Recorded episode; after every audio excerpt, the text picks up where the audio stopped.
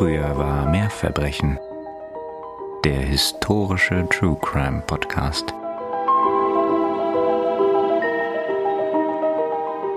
Suchend lässt Anders seinen Blick schweifen. In der dunklen Kammer findet er keine Spur von Hanna. Auch nicht in der Küche, nicht in der Stube oder der Schlafkammer. Wo kann die junge Frau nur sein? Er spürt, wie ihm die kalte Atmosphäre des Hauses in die Knochen kriecht. Hier stimmt etwas nicht. Da winkt Per, der an der geöffneten Kellerluke steht, ihn zu sich. Im Hinübergehen blickt Anders erst in das ausdruckslose Gesicht seines Begleiters, dann hinab zum Boden der Kellertreppe. Sein markerschütternder Schrei ist noch Häuser weiter zu hören. Sie haben Hanna gefunden. Oh Gott. Okay, du willst uns heute richtig gruseln. Ja, ja, es ist äh, keine schöne Geschichte. Ich habe dir es ja schon beschrieben, so wie Astrid Lindgren auf Abwägen. Ist das heute? Ich meine, wir begeben uns ins wunderschöne Schweden, das mir, wie gesagt, sehr fehlt. Aber ja, eine schöne Geschichte ist es nicht. Wir begeben uns nämlich auf einen Bauernhof im Jahre achtzehnhundertneunundachtzig in dem kleinen Ort Inkyö. Und da geht es tatsächlich alles andere als idyllisch zu, denn wir treffen heute eine Schwiegermutter aus der Hölle und hören die traurige oh. Geschichte von Hanna Johansdotter. Okay, dann begrüßen wir euch trotzdem damit bei Früher war mehr Verbrechen, dem historischen True Crime Podcast. Und wir hoffen, alle Schwiegermütter, die uns zuhören, verzeihen uns. Ja, es sind auch nicht alle Schwiegermütter so. Also das wäre auch sehr schade und auch nicht sehr zielführend, muss nee. man dazu sagen. Hm. Jedenfalls sind hier wie immer Nina. Und Katharina. Ja, wie immer fröhlich. Und beschwingt. Ja, zumindest noch. Ja, und wenn ihr auch fröhlich und beschwingt seid, dann kommt doch und besucht uns mal auf Instagram und gebt uns ein paar Likes oder kommentiert auch gerne unter unseren Posts und redet da auch gerne mal miteinander. Das finde ich ganz schön, dass das jetzt auch schon passiert. Ja. Ihr kennt ja das ganze Prozedere schon. Wir wollen uns nicht zu lange damit aufhalten, aber wir freuen uns immer riesig, von euch zu hören und möchten uns ganz herzlich dafür bedanken, wie super ihr uns immer unterstützt. Genau, und auch bedanken natürlich für die vielen Leute, die uns jetzt schon in unsere kleine Kaffeekasse einen kleinen Support Support dagelassen haben. Ihr seid die Allerbesten. Ja, absolut. Oder einen größeren Support. Also ihr seid wirklich richtig großzügig. Vielen, vielen Dank dafür. Ja. Naja, wo wir gerade von großzügig reden, wollen wir mal loslegen mit der Geschichte, oder? Aber sowas von. Sehr gut. Wie gesagt, wir begeben uns nach Schweden ins Jahr achtzehnhundertneunundachtzig. Tatsächlich liegt der kleine Ort Inkyö in Südschweden an der Ostsee und ist heute ein beliebter Ferienort wegen der wunderschönen Sandstrände. Damals aber, also in achtzehnhundertneunundachtzig, war Inkyö ein winziges, landwirtschaftlich geprägtes Nest mit nur knapp zweihundert Einwohnern. Also man kann sich vorstellen, da kannte wirklich jeder jeden. Und hier lebten und wirtschafteten die achtundvierzigjährige Anna Monsdotter mit ihrem siebenundzwanzigjährigen Sohn Per Nilsson und seiner zweiundzwanzigjährigen Ehefrau Hanna Johansdotter. Die Familie lebte auf einem Bauernhof genannt Mölle. Das bedeutet also Mühle, ne?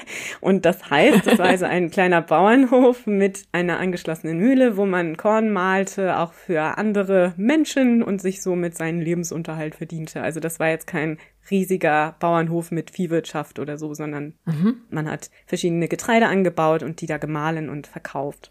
Die Familie war alles andere als reich und das Leben auf dem Hof war wirklich eher schlicht. Kann man vielleicht so zusammenfassen. Also ein harter Alltag, den die Menschen da jeden Tag bestritten. Wir wissen tatsächlich nicht allzu viel über die Lebensumstände und den Alltag der Familie. Das ist ja leider oft der Fall, wie du weißt, wenn es um Menschen geht, die nicht aus einer der höheren Bevölkerungsschichten stammen zur damaligen Zeit, weil eben die Aufzeichnungen sich eher immer auf höher gestellte Menschen beziehen. Es gab auch keine fest auf dem Hof lebenden Angestellten zum Beispiel. Das deutet auch schon darauf hin, dass die Familie eher nicht so wohlhabend war, denn das war ja zur damaligen Zeit durchaus auch gang und gäbe. Aber sie hatten dann so zeitweise angestellte Knechte. Also Tagelöhner und so. Genau, richtig. Oder eben so für einen Monat oder so angestellt, mhm. aber nichts Dauerhaftes. Zusammengefasst hatten sie also da kein leichtes Leben auf dem Hof, sehr viel Arbeit, sicherlich nicht besonders viel Freizeit. Und so lebten sie da vor sich hin. bis am Morgen des achtundzwanzigsten März achtzehnhundertneunundachtzig ein Nachbar der Familie, nämlich Anders Olsson, auf den Hof kommt, um etwas mit Hanna, also der Schwiegertochter der Jungbäuerin, zu besprechen. Und zwar war der gute Anders besorgt, weil Hanna am Vortag bei ihm gewesen war und sich so ein bisschen beklagt hatte über die Zustände in ihrer Familie und so ein bisschen Angst geäußert hatte. Angst um ihr Leben oder Angst um die Zukunft, oder? Angst um ihr Leben, ja, vielleicht nicht so detailliert, aber Angst vor ihrer Schwiegermutter. Oh. Wir kommen später noch so ein bisschen auf die Verhältnisse, die da herrschten in diesem Hause. Also Hanna war wohl sehr besorgt und hatte eben sehr unglücklich gewirkt und deswegen war Anders auf den Hof gekommen, um zu sehen, wie es ihr heute geht.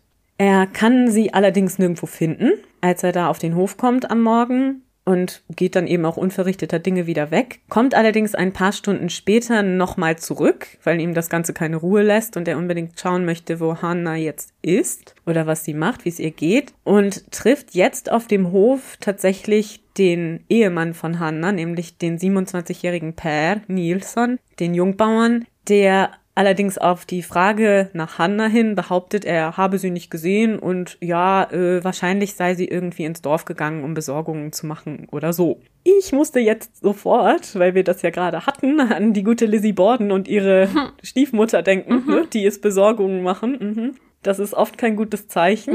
Mhm. Der Nachbar ist tatsächlich auch ähnlich skeptisch wie wir gerade und bleibt penetrant und nötigt den guten Per dann, mit ihm nach Hanna zu suchen. Sie laufen also da den ganzen Hof ab, die ganzen Gebäude, gehen auch ins Haupthaus, suchen da alles durch. Das ist das, was ich in der Einleitung beschrieben habe. Mhm. Also sie laufen da durch alle Räume, schauen, ob Hanna da irgendwo ist. Und schließlich fällt ihnen auf, hauptsächlich Per tatsächlich, ne, der dann an der Kellertreppe steht. Das ist so in den Boden eingelassen, so eine Luke, die in den mhm. Keller führt, über eine Treppe. Und es fällt ihnen auf, dass diese Kellerluke offen steht. Die ist natürlich normalerweise geschlossen, sonst wäre das ja eher ein bisschen gefährlich, so mitten im Hause so ein offenes Loch im Boden zu haben. Das heißt ja. also normalerweise zu, jetzt geöffnet. Per steht also an dieser Treppe und schaut hinunter und winkt dann Anders so zu sich.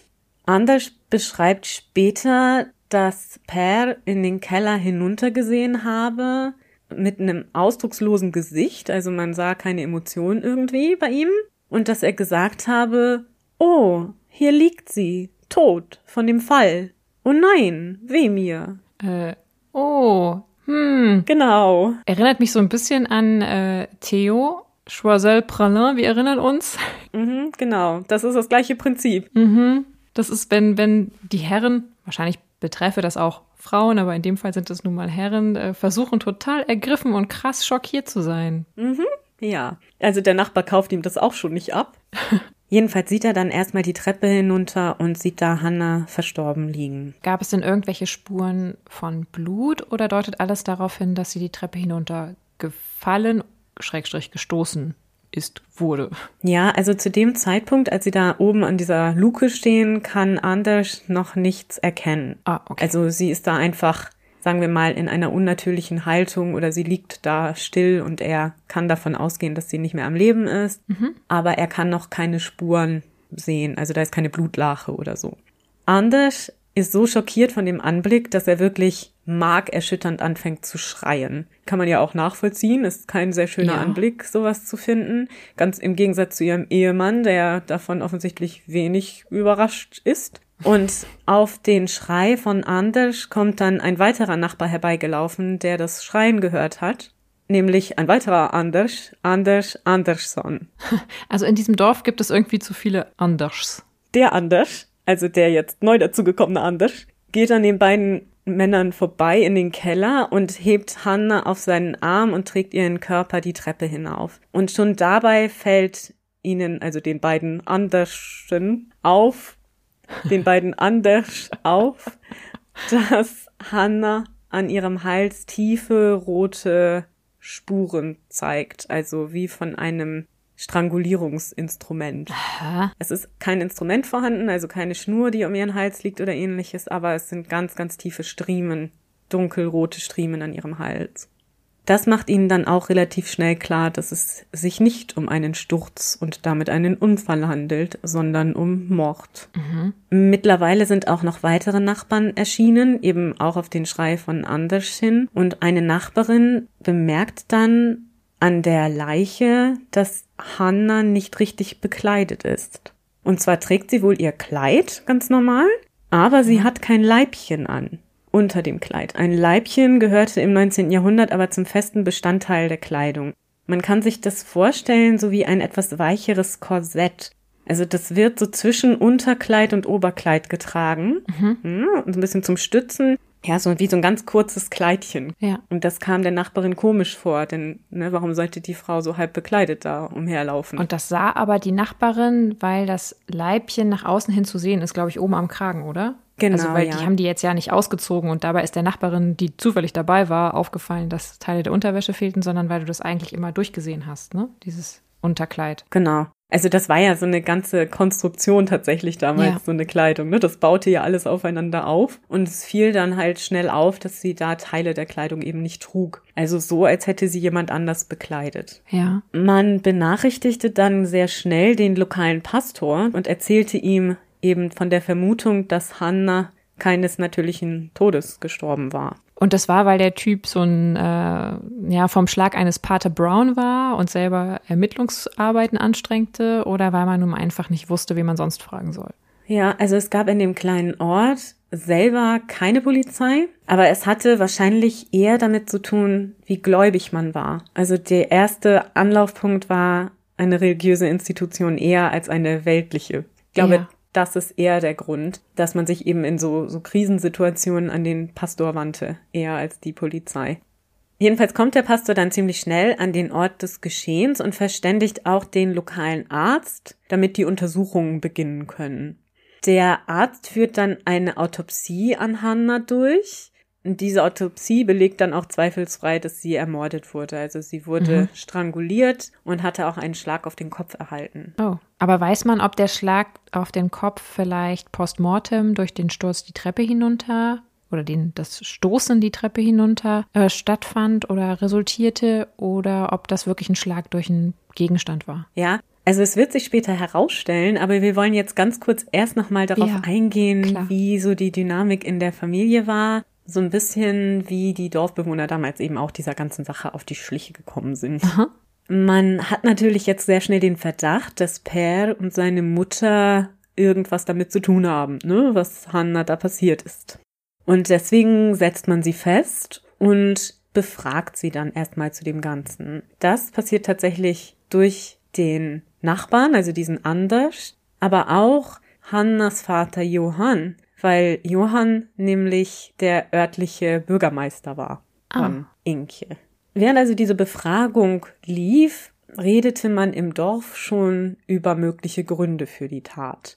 Ich hatte ja schon erwähnt, dass es relativ schwierig ist, genaue Details des Falles zu rekonstruieren, weil eben über diese Menschen und ihr Leben nicht so viele Aufzeichnungen existieren, die, naja, sagen wir mal, relativ neutral wären. Also was uns überliefert ist, ist natürlich das Gerede nach der Tat. Also die Begründungen, die die Menschen dafür lieferten, aber keine neutralen Berichte von vorher. So will ich es vielleicht mal kurz stehen lassen, bevor wir uns jetzt die Geschichte der Familie genauer anschauen. Denn es ist ja immer schwierig zu wissen, was sich so hinter verschlossenen Türen ereignet, ne? Wenn kein weiterer Mensch im Raum ist, mhm. außer den Betroffenen. Ja, natürlich. Die Details, die wir heute haben, um damit zu arbeiten, stammen eben auch häufig wieder aus der Presse der damaligen Zeit. Also sogar die Presse in England und im Rest von Europa hat darüber berichtet. Und natürlich ist das alles so neutral geschrieben, wie das eben im neunzehnten Jahrhundert ist, nämlich gar nicht. Und deswegen ist das halt, ne, wieder ein Fall, bei dem man das ein bisschen mit Vorsicht genießen muss und sich seine eigenen Gedanken machen muss. Aber fangen wir am Anfang an. Ich gehe hier schon sehr weit voraus. Fangen wir an mit Anna Monsdotter, also der Altbäuerin. Sie wurde achtzehnhunderteinundvierzig in Inkyö geboren und über ihr frühes Leben ist sehr wenig bekannt. Sie soll aber wohl ein sehr starrsinniges Mädchen gewesen sein mit sehr festen Ideen über ihre Zukunft und war wohl auch sehr interessiert an materiellem Wert, sagen wir mal. Also sie wollte ganz gerne ein schönes Leben haben. So wird sie zumindest beschrieben von ihren Zeitgenossen. Wie gesagt, nach dem Mord. Wir wissen, dass sie achtzehnhundertsechzig den Hofbesitzer, also den Besitzer von Mölle, Nils Nilsson, heiratete. Der war dreizehn Jahre älter als sie. Und wie es zur damaligen Zeit so üblich war, ist es wahrscheinlich auch jetzt nicht eine Liebeshochzeit gewesen, ne? Sondern wahrscheinlich vermittelt aufgrund seines Besitzes, und er brauchte eine Frau für den Hof, und so kam Anna dann zu Nils. Mhm. Sie wird vielleicht erwartet haben, dass sie da ein schönes Leben haben wird, beziehungsweise ein gutes Auskommen, denn so ein Hof ist ja schon ein Besitz, der nicht zu verachten ist. Aber Nils hatte im Laufe seines Lebens ein paar wirklich schlechte Entscheidungen getroffen, und deswegen war er sehr schwer verschuldet und der Hof an sich auch schwer verschuldet, mhm. sodass die Familie eigentlich immer wirklich nur so am Existenzminimum leben konnte. Also wenn es mhm. mal ein armes Jahr gab mit wenig Ertrag auf den Feldern, konnten sie wirklich fast nicht essen. So arm waren sie dann. Und es brachte ihm auch nichts, dass er eine Mühle auf dem Hof hatte, weil nee. manchmal ist es ja in der Geschichte so, dass gerade auch die Müller relativ wohlhabend in Anführungszeichen werden konnten, dadurch, dass sie diesen Dienst des Mahlens halt verkauften oder mhm. an die anderen umgebenden Bäuer oder Farmer verkauften. Das war aber in dem Fall nicht so. Er konnte da, also Nils konnte mit dieser Mühle kein, zumindest nicht ein Auskommen garantieren. Nee, ich denke, das betraf ja dann alle Bauern der Gegend, mhm. dass diese in diesen ärmeren Jahren eben nicht so viel Getreide wuchs und natürlich dann auch weniger gemahlen okay, werden musste. Und dadurch ja. sinkt natürlich auch sein Einkommen. Also im Verhältnis mag er immer noch gut verdient haben, aber trotzdem hat es nicht gereicht. Oder es war zumindest nicht das Einkommen, das sich Anna ja. ursprünglich mal davon versprochen hat. Sagen wir es mal so. Jetzt ist es ja nicht sehr präzise, was man in den Quellen findet, du kennst das ja auch, aber es wird ja. immer wieder von Schulden gesprochen, die er eben gemacht hat durch Fehlentscheidungen, was den Hof angeht und mhm. so. Jedenfalls hatten sie wohl finanzielle Probleme. Sie hatten aber dennoch drei Kinder, von denen allerdings nur Per bis ins Erwachsenenalter überleben sollte. Zwischen den beiden, also Anna und Nils, war wohl keine besonders große Liebe, auch nicht die berühmte gewachsene Liebe. Und äh, so war wohl auf dem Hof immer die Stimmung eher schlecht. Anna hat wohl auch sehr schlecht über Nils gesprochen. Und achtzehnhundertsiebenundsiebzig ist es dann so, dass Nils krank wird. Und zwar so ja. schwer krank, dass er nicht mehr richtig mitarbeiten kann auf dem Hof. Und Anna lässt ihn das wirklich keinen einzigen Tag vergessen. Also sie erzählt ihm, dass er ein Schwächling ist. Sie erzählt jedem Dorf, dass er ein Schwächling ist. Und das ist natürlich unangenehm. Ja, und jetzt auch nicht besonders äh, sympathisch, ne? Nee, also sie war wohl schon ein sehr herrischer Charakter, glaube ich. Ja, bestimmt kein mhm. ganz einfacher Mensch. Zumindest ja. eben, wie gesagt, nach diesen Aussagen, die nach ihrer Tat dann erfolgt sind. Per ist zu diesem Zeitpunkt fünfzehn Jahre alt und übernimmt jetzt so ein bisschen, naja, die Aufgaben des Mannes im Hause. Ja, und tatsächlich, so wie der Volksmund es zu berichten weiß, nicht nur in der Hinsicht auf die Arbeit, sondern auch in der Hinsicht auf seine Mutter. Bitte was? Ja, es ist wohl so, dass Anna ah, mit Per ja. eine sexuelle Beziehung hat. Seit dem fünfzehnten Lebensjahr. Soweit wir wissen. Also wir wissen nicht, ob sie nicht ihn auch schon ein davor, Alter, genau. Das kann sein, aber es würde Sinn machen, dass das erfolgt, als Nils so krank wird und eben nicht mehr involviert ist in Annas Leben, und vor allem auch, weil Anna aus dem gemeinsamen elterlichen Schlafzimmer auszieht, aufgrund von Nils Krankheit. Denn Nils wird mit Tuberkulose diagnostiziert ah. und Tuberkulose ist ja hochgradig ansteckend, ja. weswegen Anna dann auf der Küchenbank schläft. Und laut den Erzählungen ist es so, dass sich zu diesem Zeitpunkt diese sexuelle Beziehung, diese inzestiöse Beziehung zwischen Mutter und Sohn entwickelt. Hm. Also ich bin hin und her gerissen, was ich davon halten soll, ob ich das glauben soll und mir mhm. dann eher Gedanken mache darüber, wie das zustande kam, oder ob ich eher denke, dass das vielleicht eine Herandichtung durch die Presse oder die Zeitgenossen später ist. Aber na gut, klären können werden wir es wahrscheinlich nicht, oder? Nee, sie haben es beide nie gestanden. Aber ich halte es nicht für völlig unmöglich. Vielleicht ist man auch unfair, das kann ja. sein. Ich weiß nicht, wie man das genau beurteilen kann als Außenstehende. Aber ja, auch ihr Verhalten später, also gerade Annas Verhalten, also ich finde es nicht ausgeschlossen, aber wir können ja mhm. mal die Geschichte weiterhören ja. und vielleicht ganz am Ende nochmal darüber spekulieren. Wie gesagt, beweisen werden wir es weder in die eine noch in die andere Richtung. Aber das ist das Narrativ, das man immer findet in den Quellen und wie gesagt, sowohl zur damaligen als auch in der heutigen Zeit. Mhm. achtzehnhundertdreiundachtzig dann stirbt Nils an der Tuberkulose und Anna und Per bleiben allein auf dem Hof zurück. Für fünf Jahre nun bleiben sie dann auch gemeinsam zu zweit auf dem Hof wohnen und während dieser Zeit haben sie eben diese zeitweise angestellten Hilfskräfte, von denen ich anfangs sprach, mhm. die dann auch mit im Hause nächtigen. Und die, oder zumindest vereinzelte davon, haben später berichtet, wie sie gesehen haben wollen, dass Anna und Per im gleichen Bett ihre Nacht verbrachten, regulär, also dass man im gleichen Bett schlief. Na gut, im gleichen Bett schlafen macht erstmal noch keine sexuelle Beziehung, aber... Nein, aber es ist trotzdem ungewöhnlich. Also es fiel ja, den genau. Menschen damals als ungewöhnlich auf. Aber wie gesagt, also ich meine, ne, wer will das beurteilen? Ich weiß es nicht, ich war nicht dabei. Aber das ist jedenfalls das, was später berichtet wurde. Es ist aber klar, egal wie die Beziehung zwischen den beiden war, dass Per eine sehr, sehr abhängige Persönlichkeit entwickelte in Bezug auf Anna. Also er mhm. konnte keine Entscheidung im Grunde ohne sie treffen. Also jemand, der wirklich, sagen wir mal, vollkommen unter ihrem Pantoffel stand, wie man das so schön ja. manchmal ausdrückt. Wie dem auch sei, es ist dann so, dass Anna Per achtzehnhundertachtundachtzig dazu überredet bzw. ihm sagt, er solle heiraten. Der wahrscheinliche Grund dafür war, dass sie eben diese Gerüchte über den Inzest, die wirklich im ganzen Dorf rumgingen, unterbinden wollte. Mhm. Und zum anderen wollte sie unter Umständen auch durch eine Heirat und durch die entsprechende Mitgift so ein bisschen die finanzielle Situation der Familie aufbessern. Ja. Das ist ja damals durchaus häufiger der Fall gewesen, dass das der Grund für eine Ehe war. Ja. Jedenfalls, wie der Zufall es so will, spricht der gute Per mit einem Nachbarn so über den Gartenzaun und der weiß auch schon genau die richtige Kandidatin für eine Ehe, nämlich die gute Hanna Johansdotter aus dem benachbarten Örtchen Björstorp.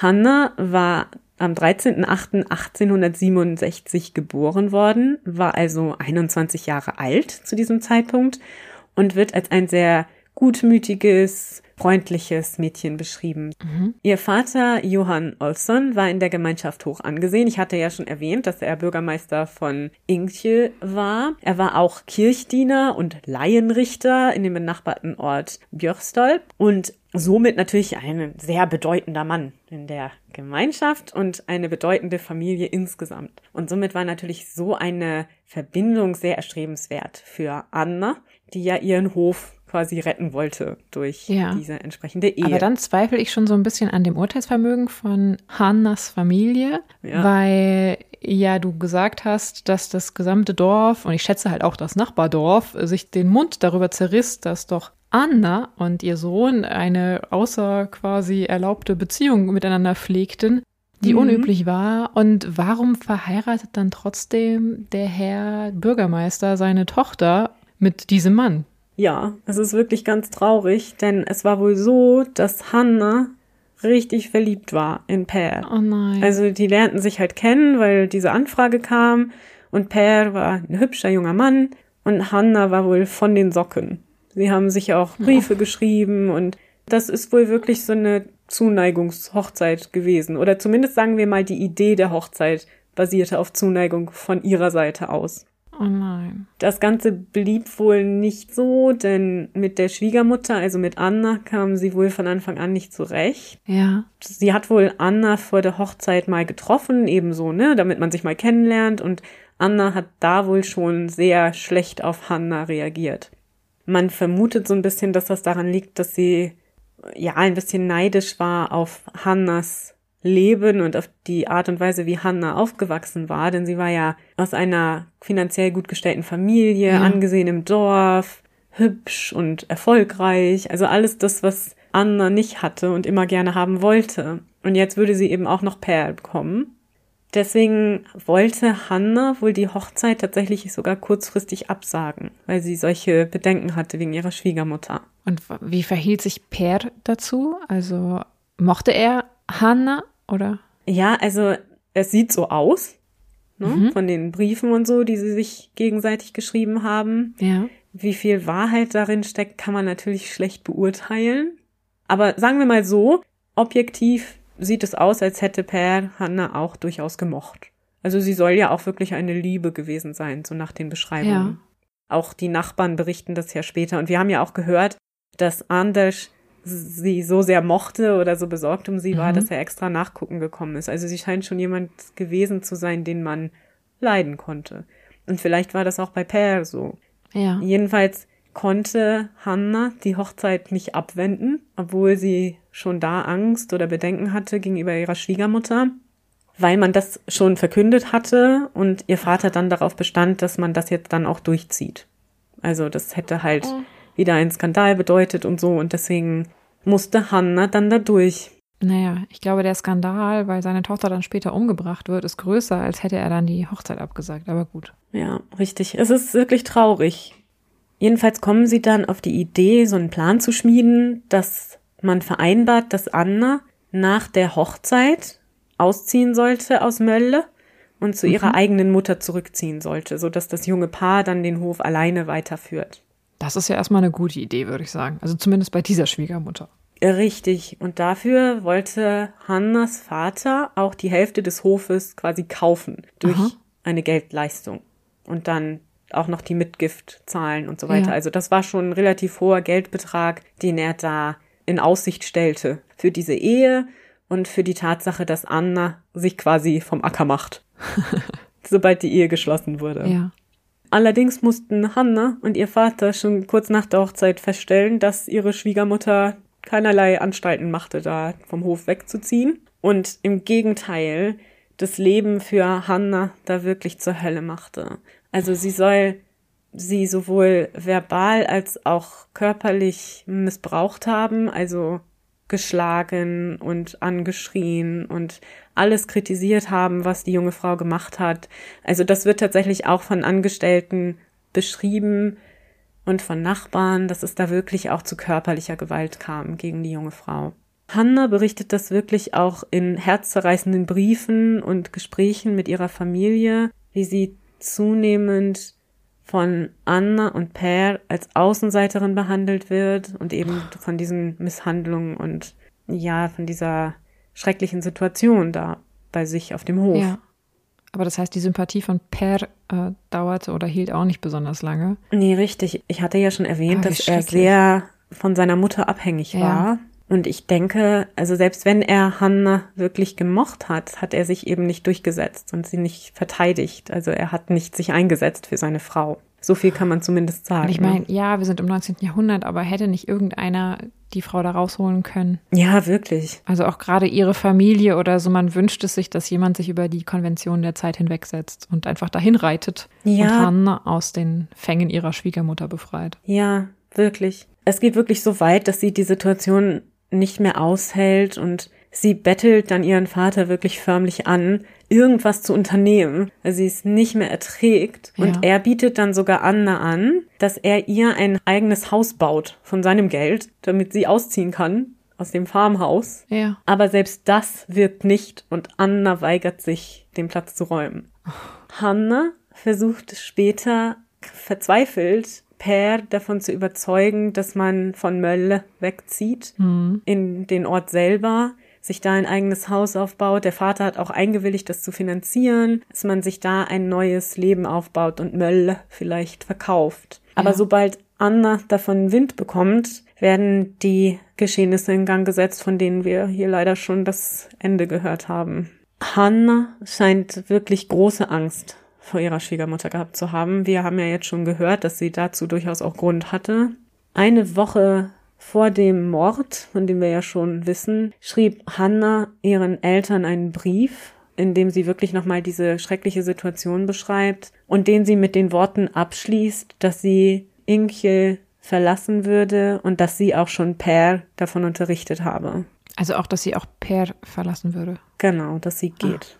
Ah. Am Abend vor dem Mord, also genau am Tag davor, erzählt Hanna ihrem Nachbarn, nämlich dem guten Anders, dass Per und seine Mutter sich im Stall eingeschlossen haben, also sie quasi ausgesperrt haben und sich gemeinsam eingeschlossen haben und dass sie da miteinander geredet haben und sie soll dem Nachbarn zufolge gesagt haben, Zitat, Ich glaube, sie verschwören sich gegen mich. Ich möchte einfach nicht nach Hause gehen. Ich möchte sogar schreien, weil ich an etwas Böses denke. Hm. Ja, und am nächsten Tag wurde Hanna dann tot am Fuße der Kellertreppe gefunden. Wie gesagt, vermutet man jetzt, dass Hanna sterben musste, damit das inzestiöse Verhältnis zwischen Anna und Per nicht auffliegt. Denn es ist sehr gut möglich, dass Hanna während ihrer Zeit auf dem Hof davon was mitbekommen hatte. Und sie hat auch ihren Eltern gegenüber gesagt, dass die Ehe zwischen ihr und Per nie vollzogen worden war. Ach. Also Per hatte kein sexuelles Verhältnis mit ihr angefangen. Ja. Anna und Per werden nun also immer wieder verhört, tagelang tatsächlich. Und nach fünf Tagen gesteht Per dann endlich, Hanna getötet zu haben. Er gibt an, dass er sie im Bett des Nachts durch einen Schlag auf den Kopf mit einem Nudelholz oh. zunächst bewusstlos gemacht habe und sie dann erdrosselt habe mit einem Strick. Mhm.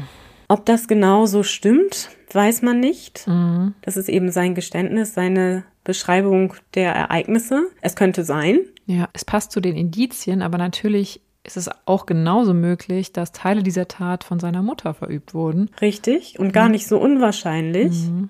denn Anna ist eindeutig mehr der treibende Charakter in dieser Geschichte, in dieser Familie. Mhm. Es heißt natürlich nicht, dass sie deswegen eine Mörderin sein muss, aber Per scheint zumindest den Erzählungen nach nicht der Typ gewesen zu sein, der überhaupt irgendwas aus einer eigenen Initiative ja. raus tat. Leider. Ja. Aber er bestreitet jegliche Beteiligung seiner Mutter und nimmt die ganze Schuld auf sich. Jetzt, nachdem Per gestanden hat, wird dann auch die Polizei informiert. Also man hat erstmal gewartet, bis man ein Geständnis hat. Jetzt ruft man die Polizei. Das Ganze ist also fünf Tage nach dem Tod mhm. von Hanna. Und somit beginnt auch jetzt erst die formale Untersuchung des Falles. Man kommt dabei sehr schnell zu der Ansicht, dass Anna nicht nur auch an dem Mord beteiligt gewesen war, sondern auch wahrscheinlich die Veranlasserin gewesen war. Mhm. Genauso wie wir das hier auch ja. gerade schon gesagt haben. Es ist einfach aufgrund der familiären Lage und der Charaktereigenschaften der Menschen, die beteiligt sind, nicht unwahrscheinlich. Jetzt ist es auch so, dass auch Anna die Tat gesteht und wiederum jegliche Beteiligung ihres Sohnes abstreitet. Aha. Also beide gestehen und beide sagen, der andere hat nichts damit zu tun. Das ist ja fast schon äh, nett von ihr. Darauf war ich nicht gefasst. Ja, also wie gesagt, es scheint schon so zu sein, dass Per Anna sehr, sehr wichtig war. Mhm. Sie wollte ja auch ihn auf gar keinen Fall gehen lassen, denn diese Idee, dass Per mit Hanna wegzieht von Mölle, war ja einer der Hauptgründe wahrscheinlich für den Mord auch. Ja. Also ein Auslöser, sagen wir es mal so. Diese Idee, dass er dann nicht mehr bei ihr ist oder dass er sie dann alleine wäre. Ja, ja, genau. Aber sie wirkt in ihren Motiven so extrem selbstsüchtig. Und ja. dann ist es fast schon erfrischend zu sehen, dass sie zumindest wirklich ihren Sohn mochte. Ja, doch, ja, das glaube ich schon.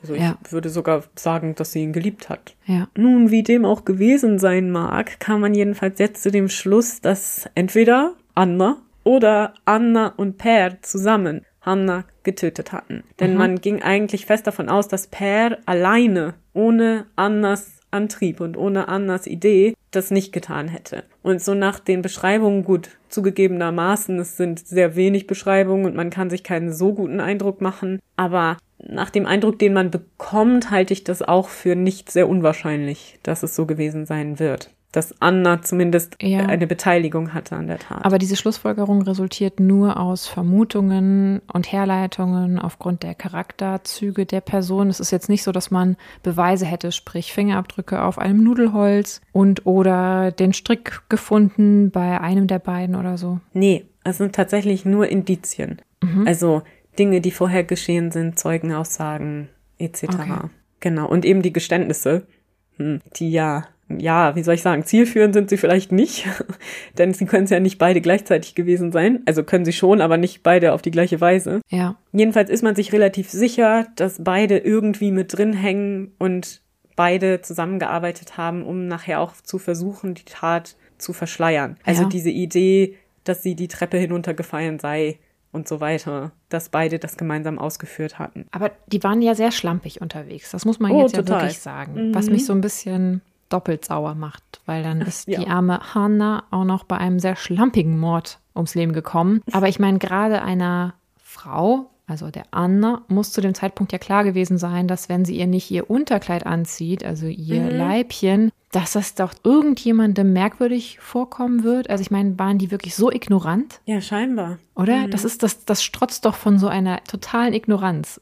Sowohl der Toten mhm. gegenüber, als auch allen Angehörigen gegenüber, als auch dem gesunden Menschenverstand der Nachbarn gegenüber. Ja, richtig. Ja. Vor allem, wenn man auch bedenkt, dass sie ja nun wirklich unübersehbare Merkmale des Mordes an ihrem Halse ja. trug. Also das kriegt man ja nicht von einem Treppensturz. Das ja. habe ich jedenfalls noch nicht gehört. Ja, genau. Also das war wirklich nicht gut ausgeführt. Nicht, dass man hier Tipps geben will oder so. Aber das ist ja... Nein, ja, aber dass sie sich noch nicht mal ein bisschen Mühe gegeben ja. haben. Ne? Auch wenn der Vergleich natürlich hinkt, wir reden hier über einen Mord, aber mhm. das so ignorant, also dumm bis ignorant zu machen, ist ja fast noch die schlimmste Verhöhnung dem Toten oder der Toten gegenüber. Richtig, sich noch nicht ja. mal Mühe zu geben. Nee, genau. Das ist noch nicht mal das wert, ne? Ja, ja. ja. Das ist wirklich. Ja, so wie man sie im Leben behandelt hat, so hat man sie ja, auch im genau. Tode behandelt. Das finde ich ist so mhm. widerlich an der ganzen Tat. Also doppelt widerlich. Natürlich wäre es noch besser gewesen, Hanna wäre nie gestorben, aber... Richtig. Oh. Ja.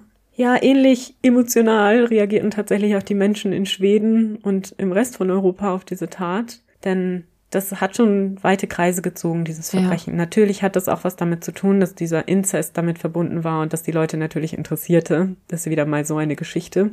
Aber diese ganze Idee hat natürlich den Leuten auch Angst gemacht, unabhängig davon. Also ja. die Vorstellung, dass man dem dann so ausgeliefert ist und sowas Böses passiert in seinem ja. familiären Verbund. Unterm eigenen Dach, genau. Mm.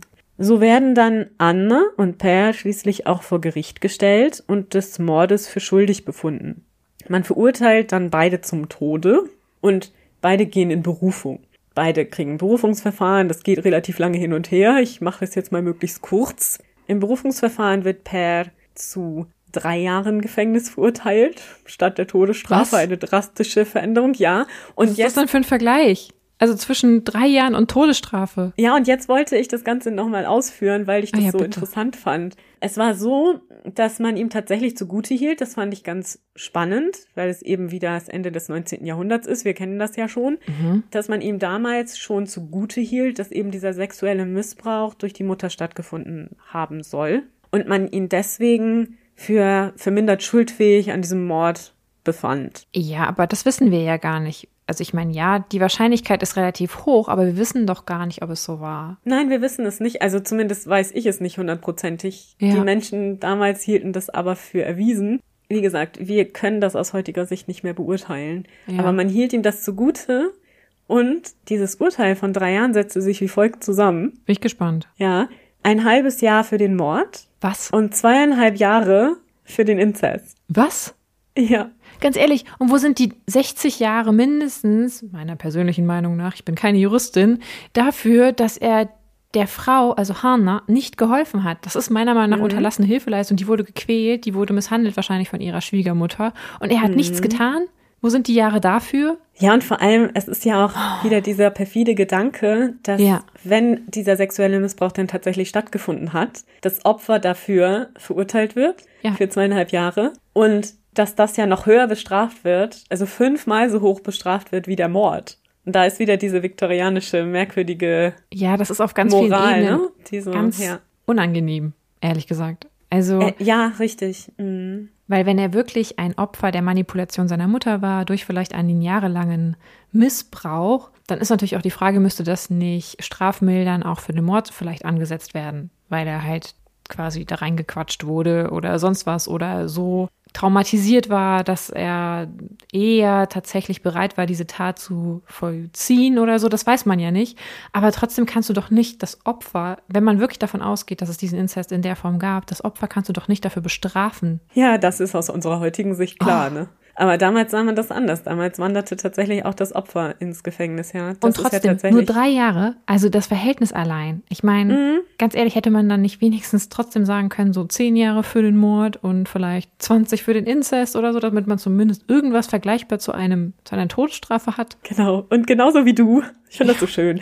Du bist heute unsere Quotenschwedin hier, denn tatsächlich war es auch in der schwedischen Bevölkerung eine ähnliche Reaktion. Also man ja. regte sich fürchterlich auf über dieses Urteil und deswegen ist er nochmal vor Gericht gestellt worden okay. und dann wieder zum Tode verurteilt worden. Ja gut, aber das ja. ist natürlich dann wiederum auch totaler Schwachsinn, weil du kannst ja nicht nur, weil die Öffentlichkeit schockiert ist, plötzlich, also Recht ist Recht und klar, nicht Recht ist, ja. Recht ist nicht immer Gerechtigkeit, aber sagen wir mal so, man kann doch nicht plötzlich wie so ein Opportunist entscheiden, auch heute verurteile ich dich mal zu fünf Jahren und morgen zu sechzig, das steht ja in keinem Verhältnis. Nee, ich weiß. Und das ist doch auch so interessant. Es ist natürlich immer vor anderen Gerichten passiert. Das ist ja im Berufungsverfahren so. Mhm. Und wie unterschiedlich dann das Recht ausgelegt wird, ne? Also mhm. vom einen Gericht fürs andere Gericht und ja. so weiter. Bei Per ist es so, dass nachher durch Petitionen sein Todesurteil in lebenslange Haft umgewandelt wird. Und er wird dreiundzwanzig Jahre im Gefängnis verbringen, woraufhin er dann entlassen wird. Übrigens auch nochmal eine nette Anekdote, weil er Tuberkulose bekommt im Gefängnis. Oh. Und man nicht wollte, dass er andere Insassen ansteckt. Deswegen hat man ihn dann einfach mal so äh, auf die Straße gesetzt. Und ja, da ist er dann ein paar Jahre später auch verstorben.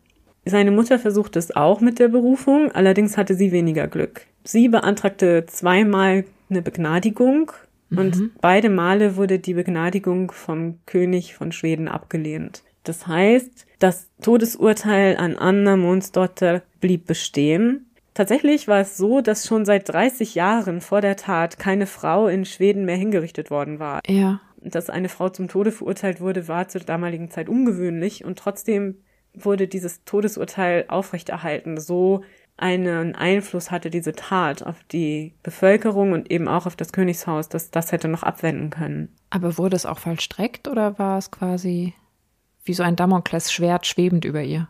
Nein, nachdem der König Oskar der Zweite das Urteil zum zweiten Mal bestätigt hatte, wurde die Hinrichtung für den siebten August achtzehnhundertneunzig angesetzt. Hm. Es war wohl so, dass sie nie eine große Emotion oder irgendeinen Ausdruck von Reue für den Mord an Hanna zeigte, auch nie irgendwas in der Richtung sagte, auch nicht mal, dass es ihr leid tat, dass sie überhaupt tot war oder ähnliches, also keinerlei Empathie oder Mitgefühl für die junge Frau zeigte. Anna weigerte sich, vor der Hinrichtung mit einem Geistlichen zu sprechen, was man ja regulär meistens angeboten bekommt zumindest. Ja. Und wollte auch nicht die Kommunion empfangen. Also sie weigerte sich komplett, diese Rituale da zu durchlaufen.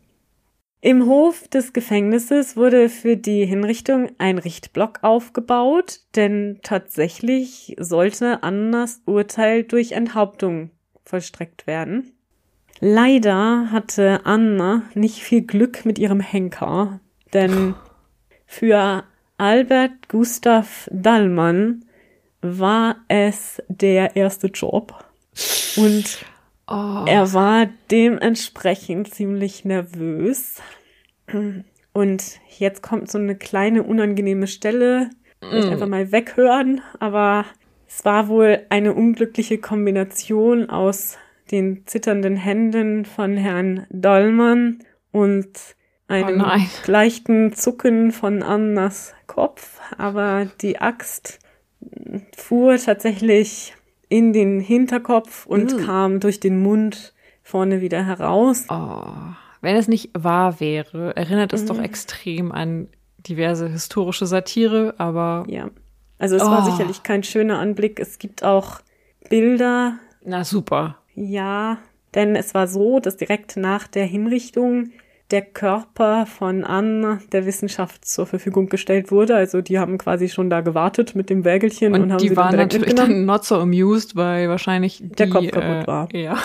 Mm, ja. Okay, aber das heißt, ähm, die armen Mediziner konnten nicht mehr sehr viel mit dem Kopf zumindest anfangen, aber... Ja, man hat das Ganze dann wieder zusammengenäht. Oh. Also es gibt davon auch Bilder. Mhm. Nicht so schön tatsächlich. Also muss man sich nicht angucken. Nein. Kann man sich ja vielleicht vorstellen, dass das wenig erfreulich ist. Ich hoffe trotzdem, auch wenn sie mir nicht sehr sympathisch war zu Lebzeiten, dass ihr Tod trotzdem relativ schnell dann vonstatten ging und sie nicht leiden musste. Ja, also es war wohl effektiv, sagen wir es mal so. Also sie ist direkt gestorben. Ja, und tatsächlich ist es auch so, dass Dalmans Fehlschlag, wie man das Ganze später nannte, ein nettes Wortspiel, mhm. zu einer Erfindung führte, wenn es um Hinrichtungen ging.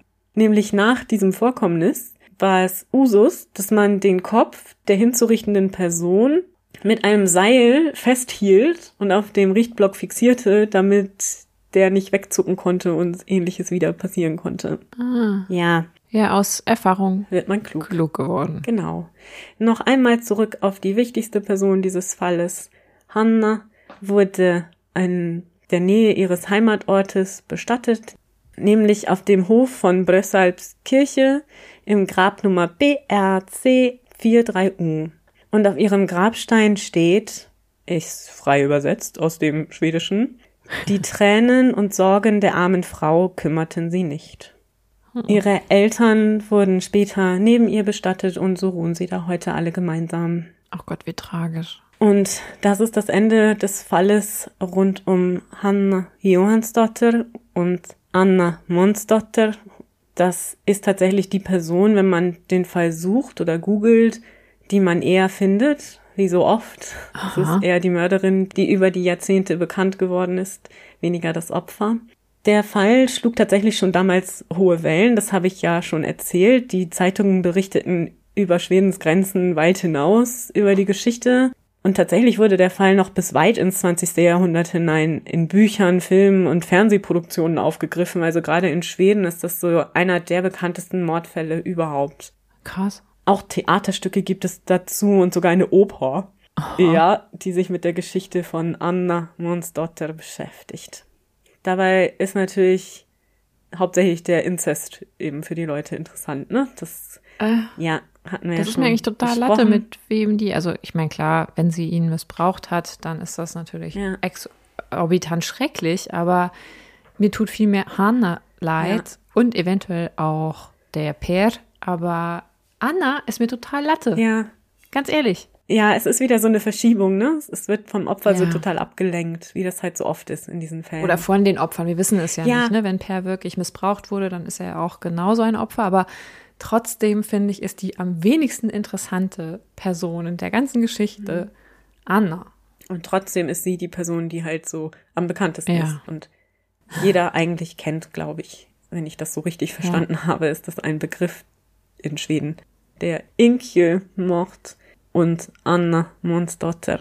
Also wenn unter euch Schweden oder Schweno, Schwedenophile sind, Schwedenophil, dann schreibt uns das doch gerne, ob ihr den Fall kanntet oder kennt. Ja, und verzeiht mir meine Aussprache. Ich habe mir größte Mühe gegeben.